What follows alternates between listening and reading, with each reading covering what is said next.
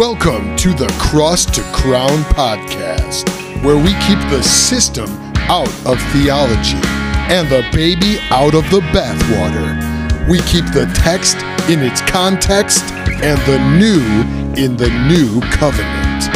Our mission is to help you live intentionally Christ-obsessed in all things.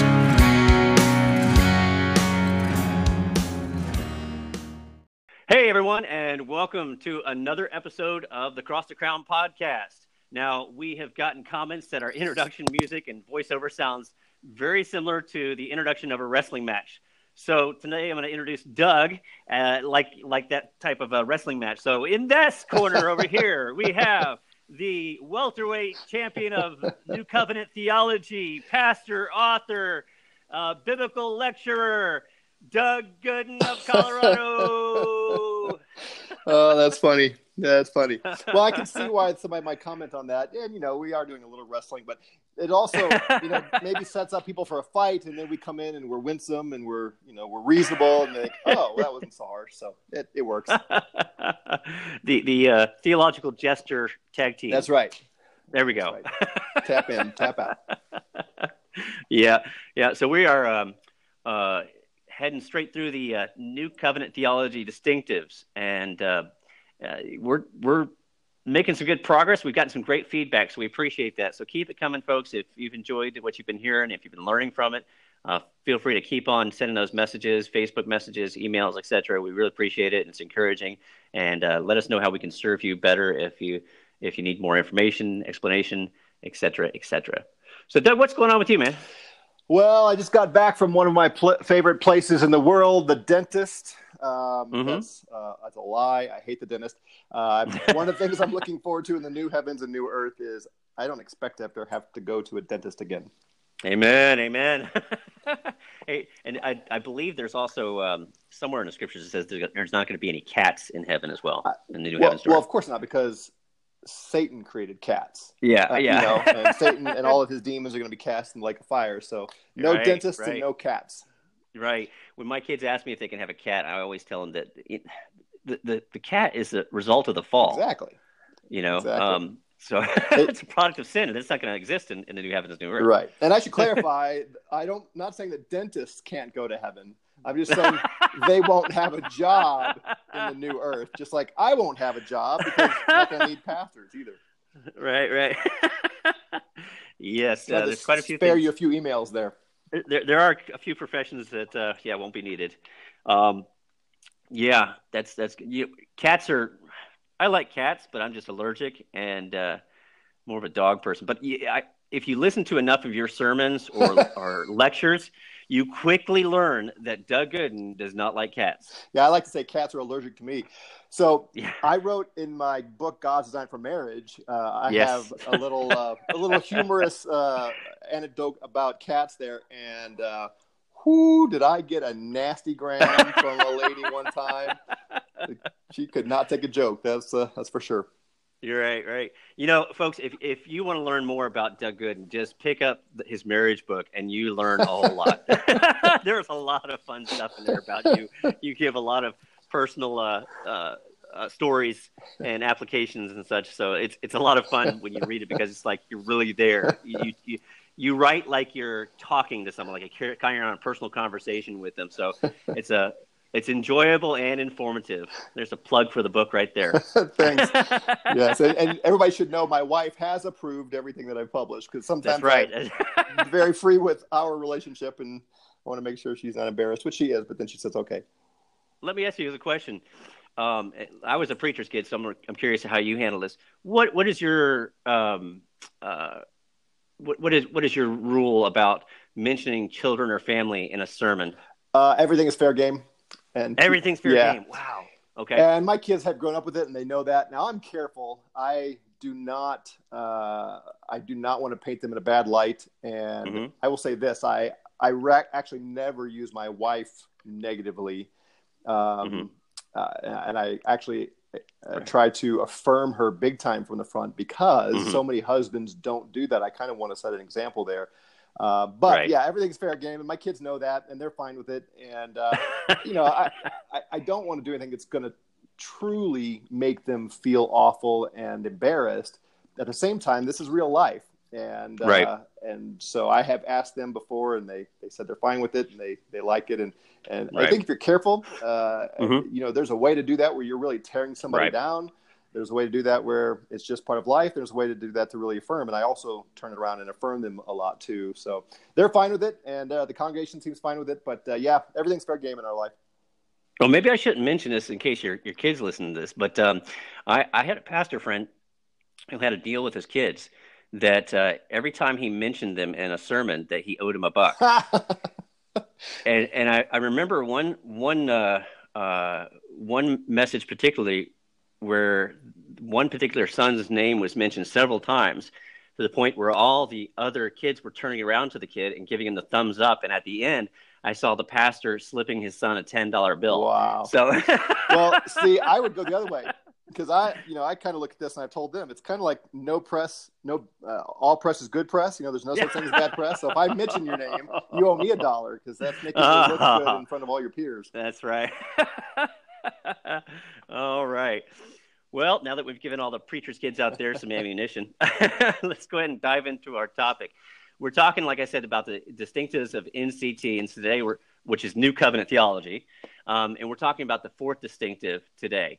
Now, for several hundred years, those holding to Reformed or Covenant Theology confessions, such as the Westminster Confession of Faith or its Baptist counterpart, the sixteen eighty-nine Second London Baptist Confession, they have steadfastly taught as doctrine that the law of Moses was or is divisible into three parts, uh, a tripartite law, and that one part, the quote-unquote moral law, is a part of the law that has always been and continues to be binding upon all men for all time.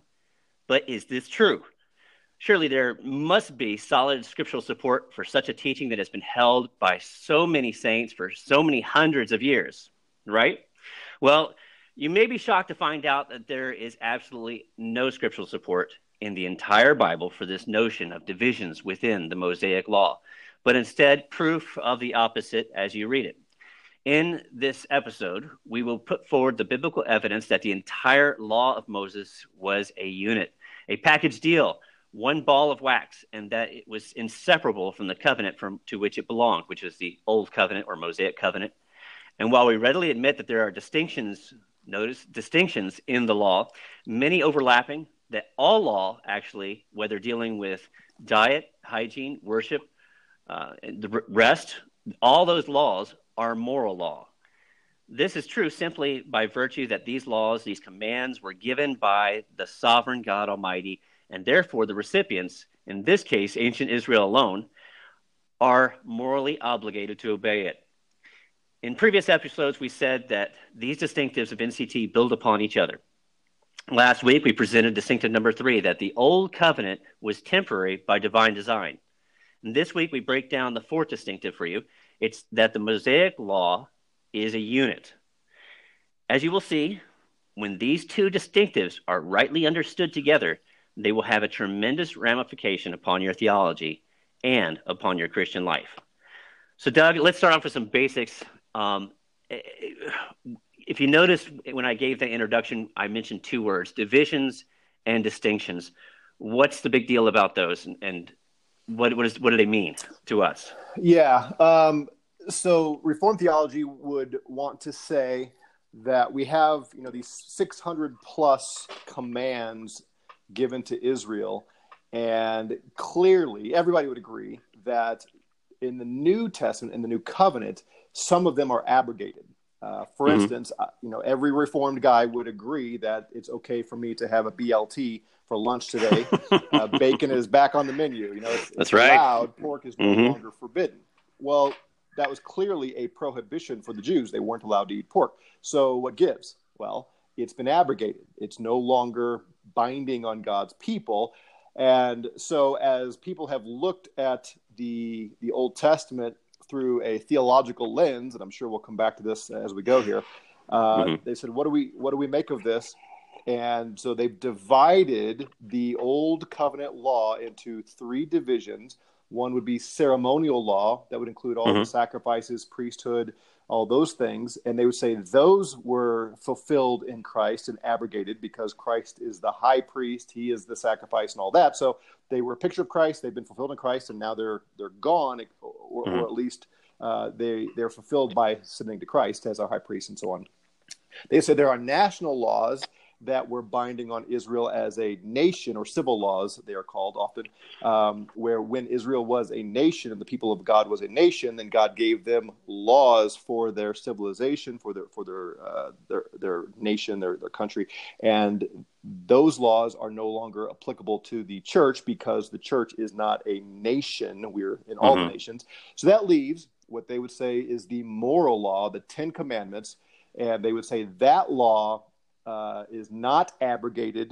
It is fulfilled in Christ, but also continues to be binding upon the church because it is the eternal, universal standard of righteousness in God's mind. So this hmm. division of the law allows them to say, okay, two-thirds of the law have been abrogated in Christ, but the, the heart of it, the Ten Commandments, continue on because that's moral law. As opposed right. to, you use the word distinction, clearly we could go through the Old Testament, all, all those six hundred fourteen laws or however many they are, and we can make all kinds of distinctions, marital laws, dietary laws, agri- agricultural laws. We could we could put labels on and divide them up or, or distinguish them in lots of different ways, mm-hmm. but that's just, uh, you know, man kind of doing this. Uh, the Reform guys would say, but these three divisions are implicit in the law itself and crucial to our understanding of it. Okay. Okay. Now, moral law, the confessions tell us that, um, according to the confessions, they believe that it's not just at Exodus twenty that we see this moral heart, uh, the, the, the Ten Commandments, but they would say that the moral law, the Ten Commandments, were actually um, in the heart of man back in the garden before the fall. Oh, yeah. I mean, if it's the eternal standard of righteousness, if it is inherent in the character of God and what he deems as morality, mm-hmm. then it has to transcend everything. Right. Wherever God is and whenever God is, this has to be the binding law. So it was binding on Adam, and it was binding on Hammurabi, and it was binding on mm-hmm. Alexander the Great, and it's binding on us and every nation on planet Earth. If it's truly tied to God's own righteousness, then there's never a time when it's okay to disobey one of those laws. He cannot abrogate any of those if it's tied to his very nature.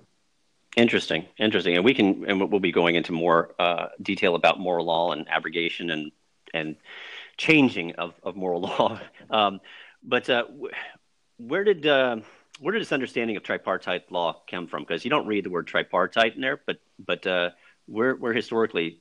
Uh, did we start seeing this pop up in the church history? There you go again, committing the uh, word concept fallacy, Chris. Come on, we, we talked about that. Um, yeah, the earliest uh, demarcation that I know of of the uh, the three divisions is Thomas Aquinas in the thirteenth mm-hmm. century, and uh, I believe all the reformers who uh, held this view kind of gave him credit, kind of referred back to his division of the law in this way. Thomas Aquinas was a brilliant philosopher and intellectual person, and if you read through his uh, his Summas, Summa Theologica especially, uh, man, that guy is quite a thinker, but he's much more a philosopher than he is a theologian, right. a biblical theologian. Right, right. Yeah, I, when I studied this topic before, uh, looking back in the church history, I, I found that there were at times some folks who tried to divide the law, but it was oftentimes, rather than a tripartite law, it was a, uh, a dual division of the law, mm. um, where they tried to separate moral, and they grouped a bunch of the other ones together. Um, there had been other ones at different times. It, if you if you Google this issue, you're going to get an article by a man named, I believe, Byers, Doctor Byers, who who writes a defense of the tripartite law. Now, it's a it's a it's about a fourteen, fifteen page paper, and ten pages are spent on the historical defense of it mm. rather than the biblical defense of it. And uh, he he, he uh, actually tries to, to trace it back to a second century heretic. Huh. And he says, no, don't let the fact that this guy was a heretic dissuade you from understanding th- that there was a division of law.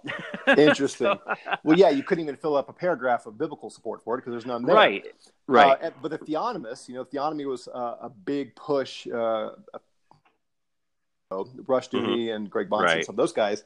And they also said uh, the reform guys didn't go far enough. Right. They said the civil laws were also binding on everybody everywhere. Only the ceremonial laws have been abrogated. And they argued that, uh, for instance, the laws of the U S of A and every other nation should be determined by the law given to Israel, because that too is part of God's uh, requirement for all men everywhere. So mm. even in the Reformed camps, there's been some dispute. So we can divide the law however we want to. That's not really the point. Mm-hmm. So I'm not, I don't care if people want to put different labels on different things uh, for the sake of clarity and for the sake of uh, communication. The point is, and the real heart of this is, when you say that some of them have been abrogated and some of them have not, that's where the burden of proof is on you to prove that. Right. Because in the Old Covenant presentation of the law, when God gave the law, uh, he gave it exclusively to Israel, which we talked mm-hmm. about in the last episode. Mm-hmm. And that means it doesn't apply to Gentiles. It didn't apply back then. It doesn't apply now. It's never brought forward and given to the church. It was mm-hmm. exclusive to Israel. It was the heart of the covenant with Israel. Right. And to say that any of those laws given to Israel continue outside of Israel, the burden of proof is on someone to show that, and the scripture just doesn't bear that out. Oh, well, we've had an exciting episode. Let's go ahead and wrap it up. Exactly. What else is there to say? That about says it right there. Well, let's let's look into a little bit more detail on that. Um, and what, because because there's there's there's folks who are going to say that there there is evidence within the scriptures of this, but and we're saying it's just not there. It, it, there, there's nowhere where we see um, the Israelites or in the New Testament, anyone dividing up the law into these these divisions. Um, is there is there any places where we can look in the scriptures and see that there is where where you would think that there should be some division, but yet it's being treated the, the law the unit?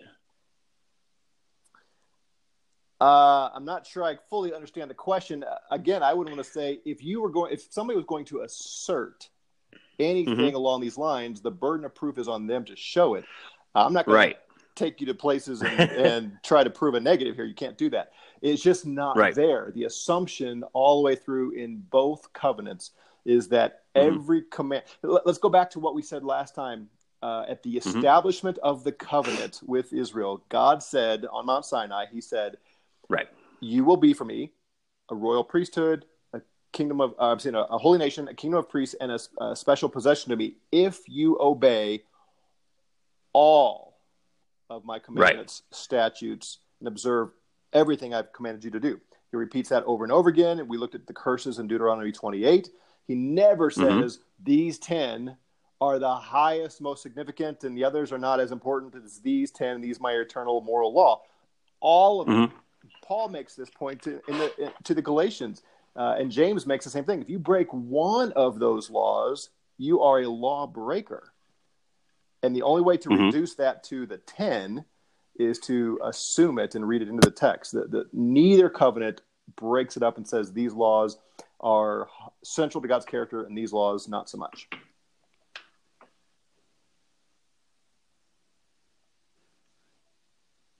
Right.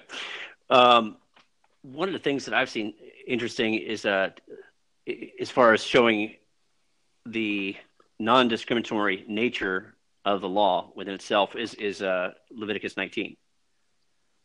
Okay. Sorry about that, folks. We had a little bit of technical difficulty, but uh, we're back. So you may have heard a chopping sound somewhere in there. Um, but uh, I was asking Doug about, um, although we don't have anywhere where it The, the scriptures explicitly say that the, the, the law is a unit, or to say that the law is divided into to several different points. We can see the nature of the law being a unit within the scriptures itself. As you read it, you're not going to get the impression that there are divisions, uh, specifically uh, the, the Ten Commandments distinct uh, as far as being part of the, the, the law from the rest of it, the civil or Uh, ceremonial aspects of it.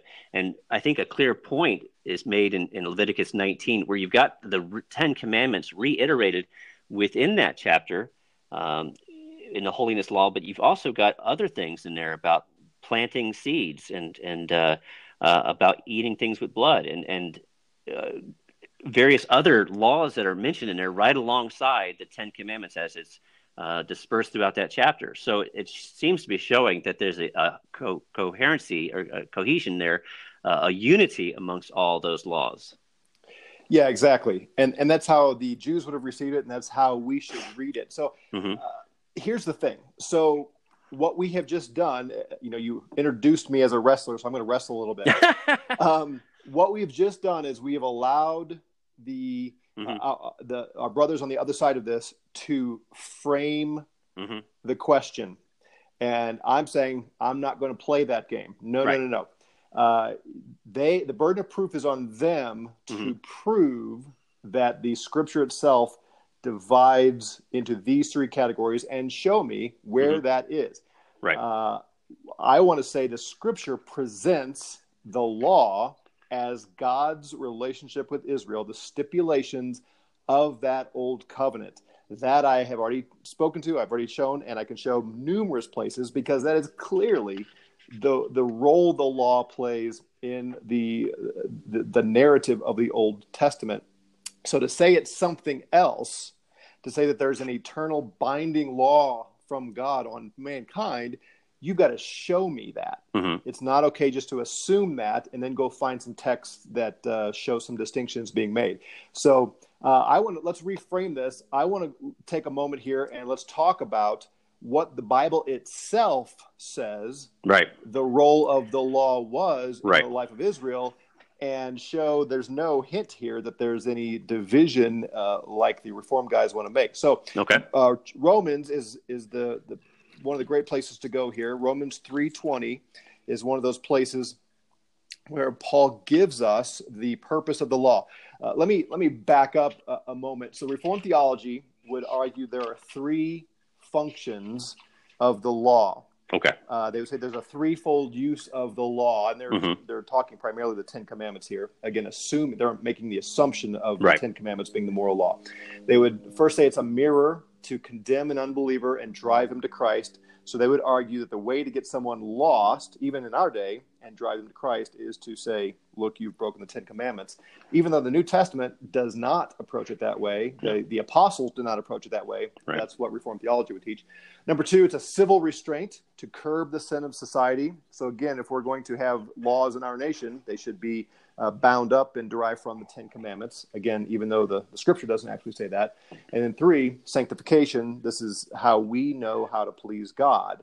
Uh, that's their argument. And it's all theological argument. It's putting categories uh, and and p- finding things in the text that is just simply not there. Mm-hmm. The Scripture does give us clear indications of what the law was for, and Romans three twenty is a great place for that, uh, where Paul says, by the works of the law no flesh will be justified, for through the law comes knowledge of sin. This is in the context of getting everybody lost, and he's just been making a distinction all the way through. And yet, end of chapter one and chapter two and chapter three, there's Jews and there's Gentiles. The Jews were condemned by the law. Chapter two, he said Gentiles are condemned mm-hmm. by their own conscience for disobeying mm-hmm. God, and the law brought knowledge of sin. It gets more explicit in chapter five, verse twenty. So you got three twenty, five twenty, and in chapter five, he's explaining that in Adam, all are condemned. In Christ, all who are in Christ are justified. And then he, he basically assumes the question will come, well, then why did God give the law if mm-hmm. everything is bound up in Adam and Jesus? And he answers it in verse twenty, the law came in so that the transgression would increase. That is a massive statement. Mm. God did not give the law to Israel so they would become more righteous. Right. He gave them the law so they'd become more unrighteous. Hmm. It's it's anybody who has a child knows exactly how this works. As soon as you say to your boy, don't go in that room, what is he consumed with for the rest of the day? I want to get in that room. What's mm-hmm. in that room? Dad said, don't go in the room. I'm going to go in that room. That's what I want to do. I'm going to go in that room. Well, that's that's what the law did for Israel. When God said, don't eat pork, they wanted to eat pork. When it said, don't make idols, they went and made a bunch of idols. The law actually exposed mm-hmm. their sinful nature, and that's why in the in the grand narrative, that's exactly why God gave it to them. Mm-hmm. We see the same thing in Romans chapter seven.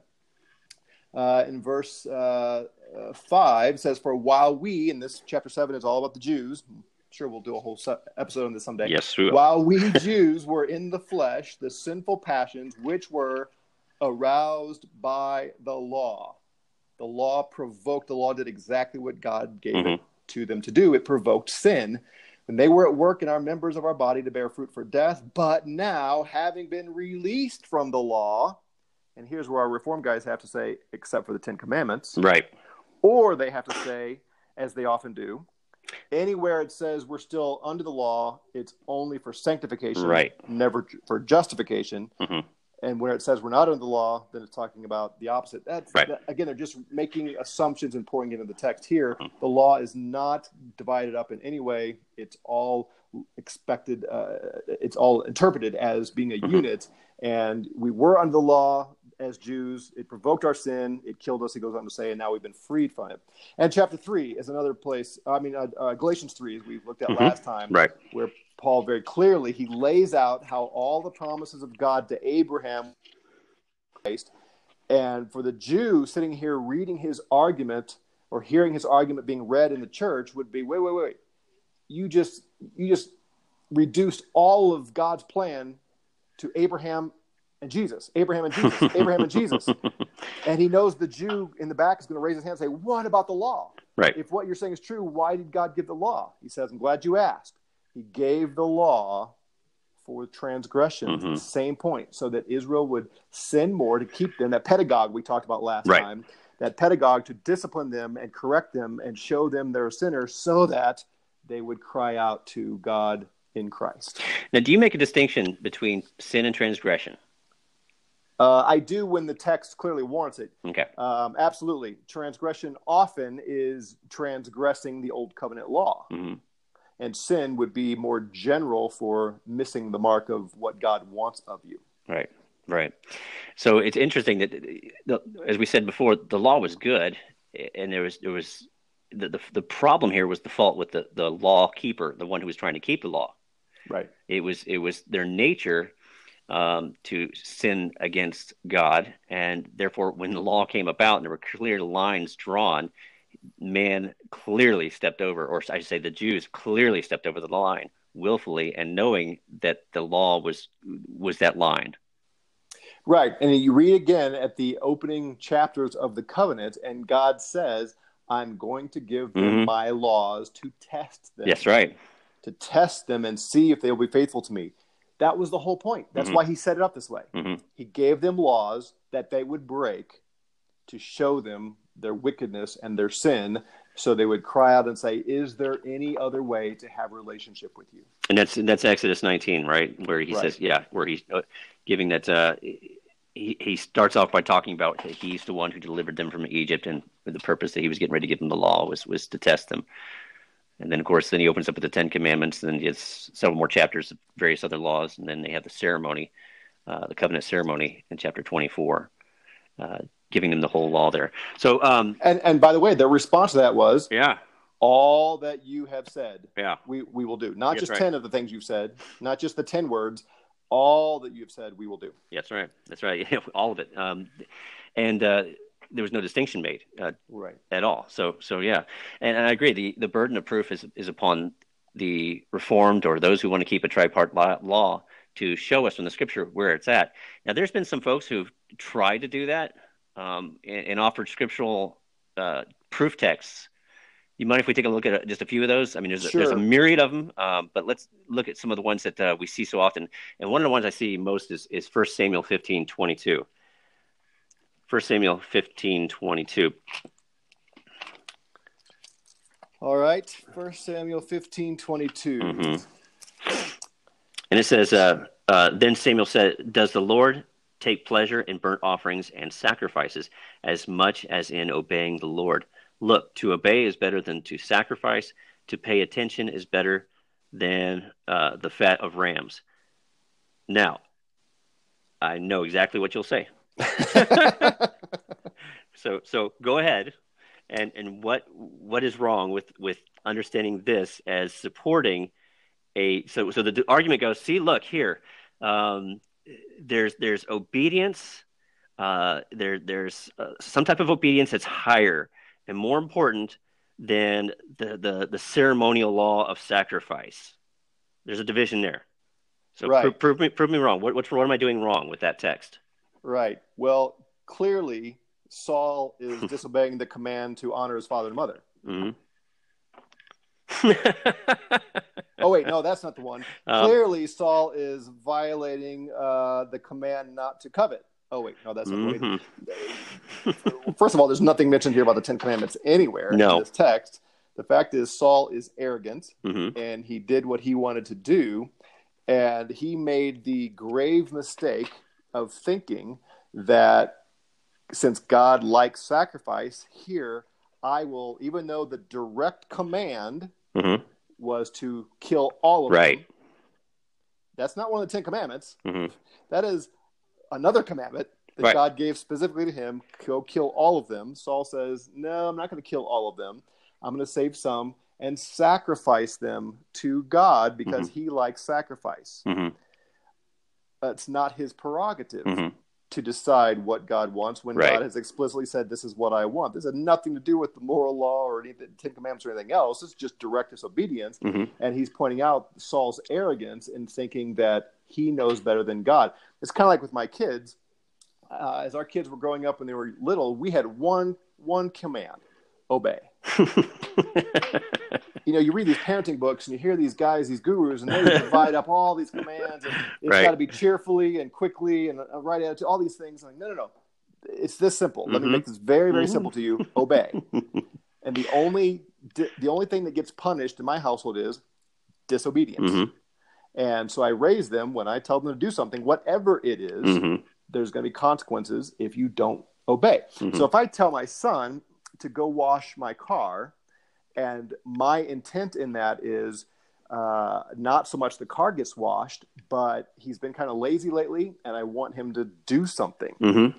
Well, if he sweet talks his mom, which he does because he's got her wrapped around his little finger, if he sweet talks his mom into taking the car to the car wash uh-huh. and comes back, and he's all excited because the car is washed, and I'm not happy, and he comes back, but, but, but, you wanted the car wash. I got it washed. No.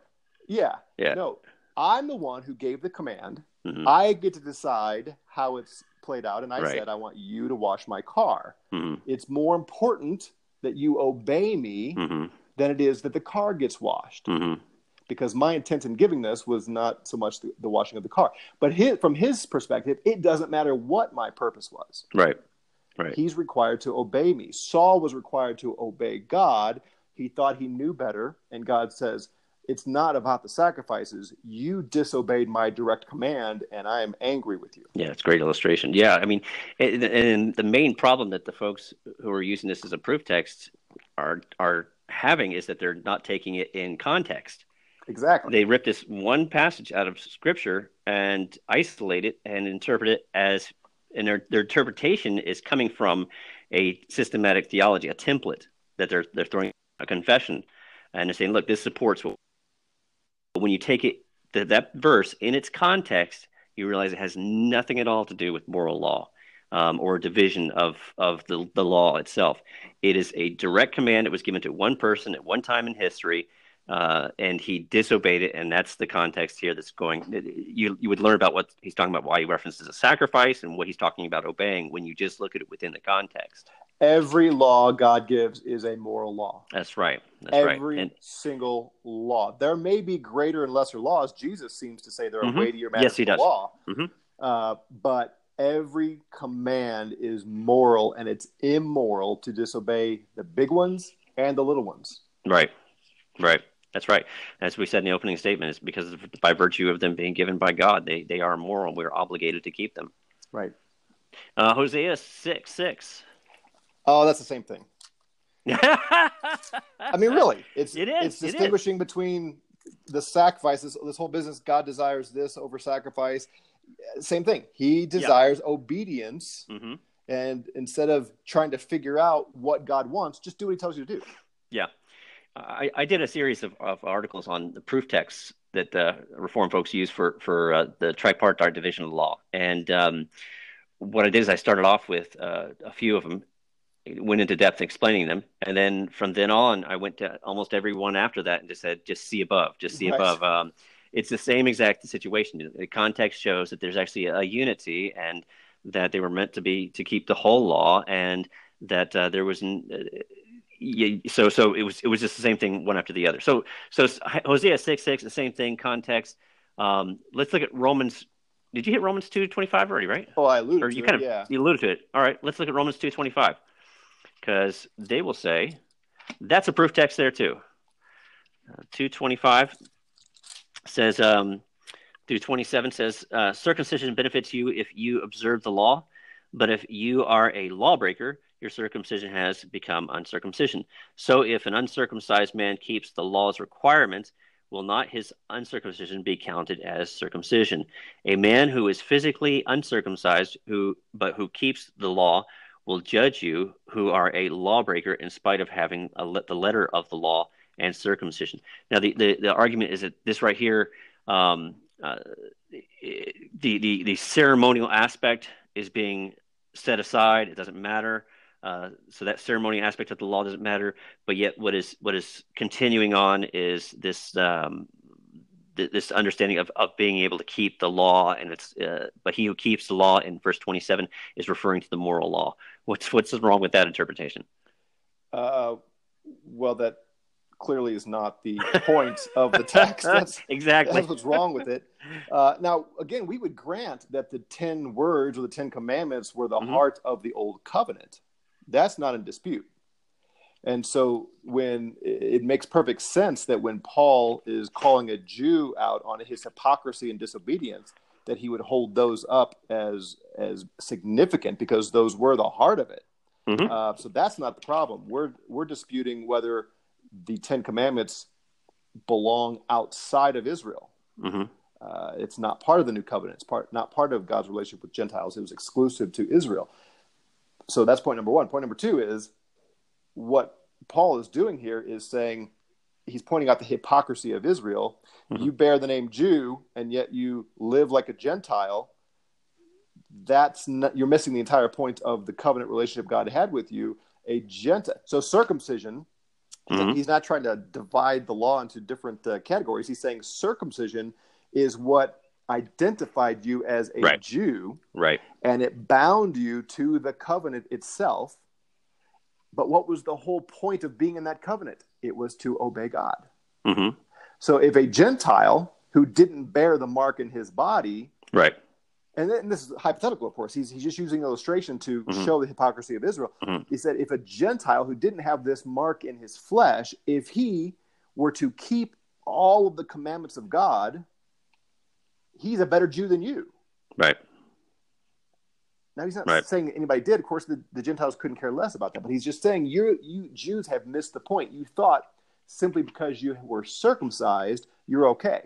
Mm-hmm. All circumcision did was bind you to that law covenant where God would curse you and destroy you if you disobeyed. Mm-hmm. And you've missed the point. You think, hey, we're circumcised. We have the law. We're good. God says, or Paul says, no, you had the law and you broke it. You're in the, you're in trouble. That's the point. That's how it fits in the broader context of Romans one through three. So okay. again, this, there's no distinction context. Of the law here. It's, mm-hmm. That's not his point. Well, what about uh, First Corinthians seven nineteen then, Doug? What about it? Circumcision does not matter, and uncircumcision does not matter. Keeping God's commands is what matter. And surely those, since since circumcision was part of the ceremonial aspect, and it doesn't matter anymore, what part of the law does matter still? These commands is the Ten Commandments or the moral law, right? Well, sure, That's... it's got to be because. That's what I wanted to say, because I'm assuming what's the context again? Mm-hmm. What's Paul's greater point? Uh, his point is whatever you've been called to do. If you're single, stay single. If you're married, stay married. Uh, if you're a Jew, if you're uncircumcised, it doesn't matter. Obedience to God is what matters. Mm-hmm. And he's in the whole context here of uh, sexual immorality and not depriving one another, and whether or not it's okay right. for an engaged man to go ahead and marry his his betrothed and vice versa. Uh, he's heading into the sacrifice uh, sacrifice of uh, meat to idols and things. Is okay to eat that. And mm-hmm. and in the midst of that, he's saying it these things don't matter anymore. These external things don't matter. What matters is, are you obeying God? And the commandments of God that he's concerned about there would be the commandments that God has given through Jesus Christ. Yeah. Yeah, I find it interesting that the only other place in uh, First Corinthians where he, he uses this terminology is in fourteen thirty-seven, where he's referring to uh, the commands of the Lord that he is he is giving to them, mm-hmm. uh, that Paul is giving to them.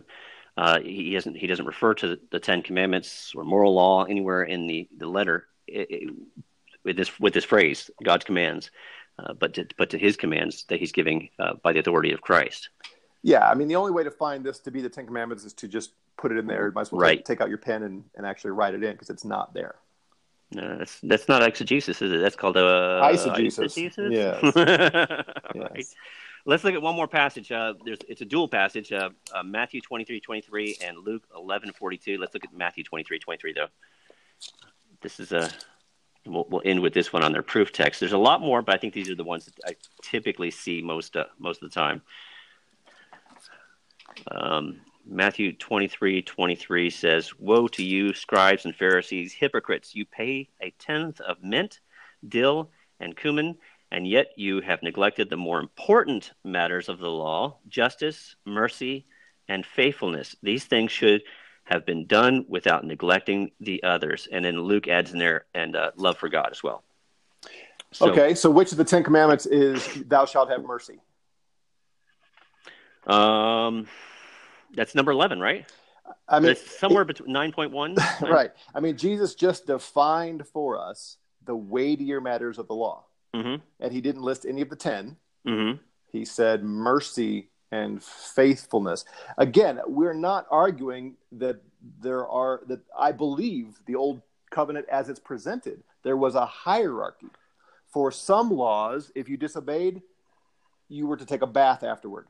Mm-hmm. For some laws, if you disobeyed, you were to be stoned to death. Okay. Right. That tells me there is a hierarchy. God is more offended by some than others. And mm-hmm. that's all Jesus is saying here. There are weightier matters, but notice he doesn't quote any of the Ten Commandments when he talks about the weightier matters. He quotes faithfulness and mercy and doing the right thing. It kind of in the same vein as the Hosea six and the First Samuel. Mm-hmm. Obedience, which he did command mercy, he did command love. He does want faithfulness above all. Obey me. Mm-hmm. That's the that's the huge thing of the whole Old Covenant. Obey me. Right. No matter what I tell you to do, and you Pharisees are very, very fastidious when it comes to tithing on salt and pepper even, but you know nothing about the heart of God, which wants faithfulness and mercy. And and Jesus says, you can't neglect the lesser things. It's all moral. Right. It's all required. Right. But you've shown you don't know the heart of God because you're focusing on these littler things and neglecting the bigger things. So yeah, there's there's distinction, there's hierarchy.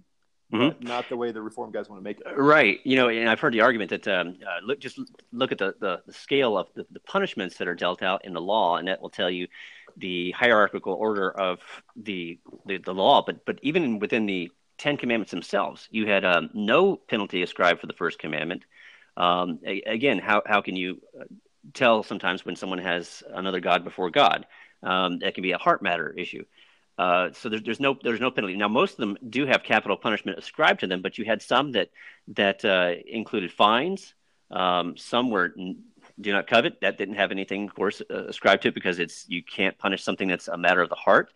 Um, but there were there were there were variances of punishment within them, leading anywhere from um, uh, slavery to to fines, um, restitution. So so not even within the Ten Commandments do you find a consistent. Uh, This is capital or punishable by death for everybody all time whenever this is committed.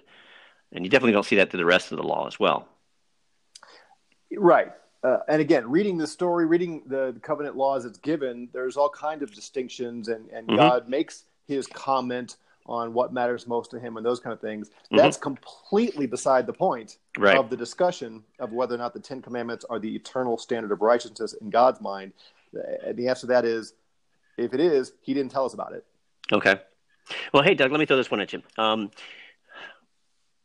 prove to me, can you prove to me that the uh, um, that the Reformed folks do not actually see the Ten Commandments, the moral law, as eternally binding uh, and unchanging for all time? Is there anything that would that would say that that, that they don't see that way? Um, I guess I'm confused with the question. I'm, think, I'm thinking. Of, I'm thinking of the. For, well, I'm thinking of the Fourth Commandment. What's the What's the contradiction there? Oh well, sure, sure. I see what you're saying. Right. Um, yeah, the Sabbath has been a, a, a pain in their neck uh, since they came up with this uh, this division. Uh, you know, Calvin went back and forth on uh, is is there a ceremonial aspect to it? Because what they're trying to do, they've started with the, the assumption that the ten, ten Commandments are the eternal law of God. Mm-hmm. Then we have the clear New Testament teaching that no one is to bind your conscience with the Sabbath. Mm-hmm. And they have no um, warrants biblically whatsoever to transfer the, the seventh day Sabbath to the first day. Mm-hmm. And, and the, the, the New Testament does not tell us to obey a seventh-day Sabbath. So we have all these these things that push against that starting assumption, and that's causing all kinds of confusion among Reformed theologians as to what to do with the Sabbath. So some are going to say, uh, well, the, the ceremonial aspect of it is taken up in Christ, and it doesn't really matter when you take a Sabbath as long as you have some kind of rest and that kind of thing, which, again, is all just reading into the texts. Uh, the, the New Testament is clear. We're not bound to a Sabbath. Jesus is the fulfillment of the entire law, including the Sabbath, uh, and that whole thing. So, yeah, it, th- th- what about the Sabbath is it that is required? Think about this. Mm-hmm. Um, you know, I, I again, I've said I, I went to two Reformed seminaries, and in both seminaries, I was taught that um, – the the Sabbath is primarily a day of worship. Mm-hmm. Show me. Mm-hmm. Show me in the Old Covenant, in the Old Testament scriptures, where it was a day of worship. Right. It was a day of rest. Mm-hmm. Don't work. Right. Worship is great. You're supposed to worship all the time, but the Sabbath mm-hmm. was a day of rest. It was to humble Israel. We're told exactly what it was for in Exodus thirty-one. Mm-hmm. The Sabbath was the sign of the Old Covenant. And God said, just as I've made you holy and set you apart from all the nations of the earth, I want you to set a day aside and do nothing, set it as holy to represent the fact that I've made you holy, that I've mm-hmm. separated you. Right. And to show you, I did this. And that's why they collected, you know, manna six days a week. And if they collected more than they needed, it would go sour. But on Friday, they could collect a double portion to last through the Sabbath, and it didn't go sour. Right. Why? Because God is showing them, I got this. Mm-hmm. I'm the one who has saved you. Mm-hmm. That was the point, was to show Israel they were separate. And that all pointed to Christ. We are holy in Christ. Uh, and there's no, it doesn't say worship me on the Sabbath. It says rest from your labors on the Sabbath. Mm-hmm. Mm-hmm. Yeah, we'll have to do a whole show on on the Sabbath one day. yeah. Because yeah. there's a lot of implications, uh, you know, the history, uh, the reasons behind it, uh, uh, how we how it's fulfilled. And so we'll have to do a show on that too. Um Yeah, there's a, there's a lot of inconsistencies within the Reformed understanding of the Sabbath because of the fact that if it's morally and eternally binding upon all people at all times, uh, unchanging being being moral, yet they've changed one day to another. And then within Reformed camps, you'll have various degrees of what it means to keep the Sabbath holy. Some will say there's no recreation. Uh, some will say, uh, it's one one gentleman I know who says that uh, organized sports are are not permitted because they're obligatory. But non-organized sports, like getting outside with your, your children and playing basketball, that's okay. Mm-hmm. Um, and uh, you have you have folks celebrate it from sunset to sunset, or sun sunrise to sunrise, or what's you know. There's there's no clear clear language in the scripture for the New Covenant uh, believer to to understand how they're to keep that, um, and how there's been a change from day to day, you know, from Saturday to Sunday. Um, So, so there's there's a lot of uh, a lot of issues with that, with the consistency. And to bring it very practical to to real day circumstances, uh, you and I both know people who have been taught mm-hmm. that breaking the Sabbath is breaking the eternal moral law of God. Right, right. And so they are just fit to be tied on Sunday. Right. They they're they feel uh, guilty on behalf of all their brothers and sisters mm-hmm. who uh, who break the Sabbath. And you know, if they happen to be somehow, if they've ever been to a restaurant on Sunday, mm-hmm. uh, they've been allowing other people to break the Sabbath, and they're weighed down by guilt of the law, mm-hmm.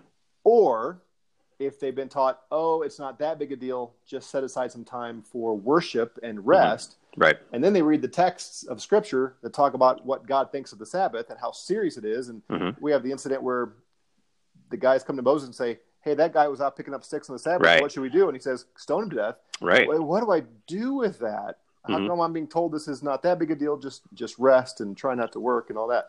It, it just it, it makes people confused and feel guilty. Right, right. If there is consistency, at the least, because it's a morally binding law, there should be some sort of church discipline, at the least, brought upon someone who is, is breaking the Sabbath. And that used to be the case in our country. Used to be. And no longer. I mean, they just don't have the guts to uh, to actually mete it out because right. well, pe- people wouldn't stand for it. Right, and it was it was even more serious than uh, we would think. Most of us think church discipline of, of it taking place within the local congregation, but of course, in the early times in America, that was not the case. It was more uh, an issue where the government would step in, that the local the local magistrates would, would discipline the individual, and it was uh, time in prison, um, fines being levied, all kinds of stuff. So it was much much more harsh, and that's again that goes into the theonomic aspect of of. Uh, keeping the law, seeing that it, it, it was not abrogated and bringing it over into the New Covenant era as well. Right. Yeah. Let me let me let me ask these two questions, and they're bound up together, and it's more of a practical uh, practical questions. What is what's the problem? What's what's the what's the the danger of bringing a tripartite or any type of division of the law into reading the Scriptures, especially where we understand, if you're understanding that some part of it is not abrogated, what's the danger or, or, or what's the error in understanding Scripture that way? Well, twofold. Number one, it's just not in the Bible. And mm-hmm. so it's, it's, it's wrong because we're teaching something that is not in the Bible. Um, but very personally for, uh, for me at least, is we have spent this entire time discussing and debating something that is not in the Scripture. Right. And what we have not talked about is Jesus mm-hmm. and his commands and what he wants for his people, mm-hmm. uh, which is what it's all about. Mm-hmm. Everything, as we have said over right. and over again, everything in the Old Testament, including the Old Covenant mm-hmm. law, pointed toward Jesus to right. prepare the way for his coming. And now, on the on the on the day he re, he rose from the dead, or shortly thereafter, when he gave his what we call the Great Commission to the disciples, he mm-hmm. said, "Teach the nations to obey all that I have commanded." And we are in danger of robbing Jesus mm-hmm. of his lordship and his right to rule and his commandments when we focus on and a finished covenant mm-hmm. and its law. Right. It is not about Moses and the law of Moses. It's about Jesus. Right. It's it's it's a preference for shadow rather than substance. Whereas you were you were talking about in one of the other episodes about looking at the picture of your wife rather than the wife that's right in front of you. Mm-hmm. Yeah. Right. Right. Well. Okay. So let me ask you this, uh, and, and and that's. Let me let me add this one segue. And next week, our episode will deal. Uh, with this this topic, as as as Doug is mentioning about how uh, we should be listening to the new lawgiver, uh, mm-hmm. and we're going to be talking about how Christians are not under the law of Moses, but we are under Christ and His command, His law, and we'll be discussing that in depth next week. Let me ask you, because you and I, we know people um, who who this is affected, who having a, a tripartite or some type of division, and it, if they carry it over into, they carry the law some and some portion over into their Christian life. What what are the hazards of that? What what's the effects of bringing it over to their life? Well, the Old Testament, the Old Covenant, the whole context of it is to expose their sin and judge them for it, mm-hmm. your conscience gets really weighed down. Mm-hmm. Oh, yeah. Yeah. And again, it uh, a bigger issue, I mean, that's that's sort of a personal issue. Uh, a bigger issue for everyone is it is not the storyline right. of the Bible. Right. It, right. it it now reads the Bible as a theological book instead of the story of Jesus. Mm-hmm. When you read it along its historical lines, there's just a case to bring the Old Covenant law forward abstractly and, and based on presupposition.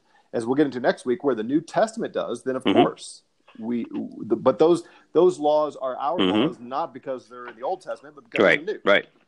Um, but it forces us. We, we we have to read the Bible as presented, as the story of Jesus, and leave it right. there. Right. As a personal testimony, I used to uh, be a full subscriptionist to the sixteen eighty-nine London Baptist Confession, and so I I tried diligently uh, to to be a Sabbatarian and.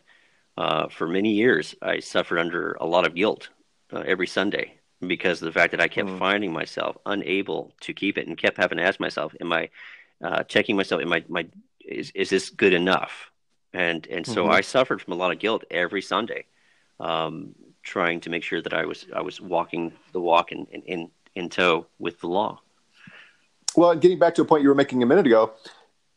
If you broke the mm-hmm. Sabbath, as right. your church there had said, nobody was going to put you on church discipline mm-hmm. for it, right. right?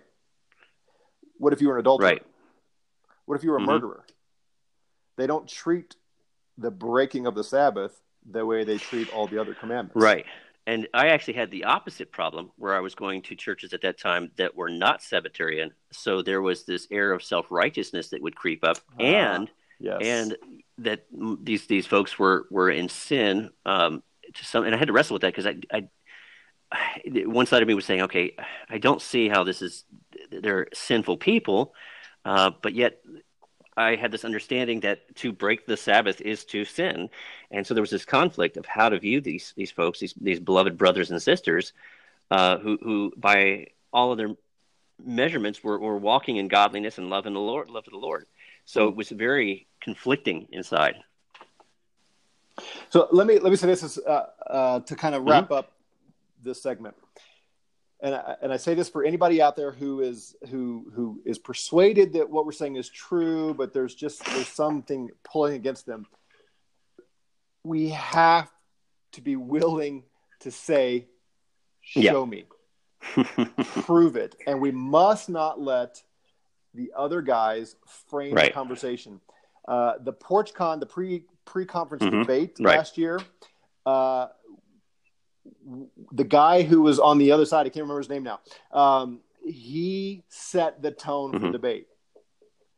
And that's so often what happens. It's, you know, it's an old sales trick of selling, uh, pointing past the mm-hmm. sale, where we're we're debating Uh, the moral, eternal character of the Ten Commandments and all that. No, no, no. We're going to come back and say, show me. Show right. me.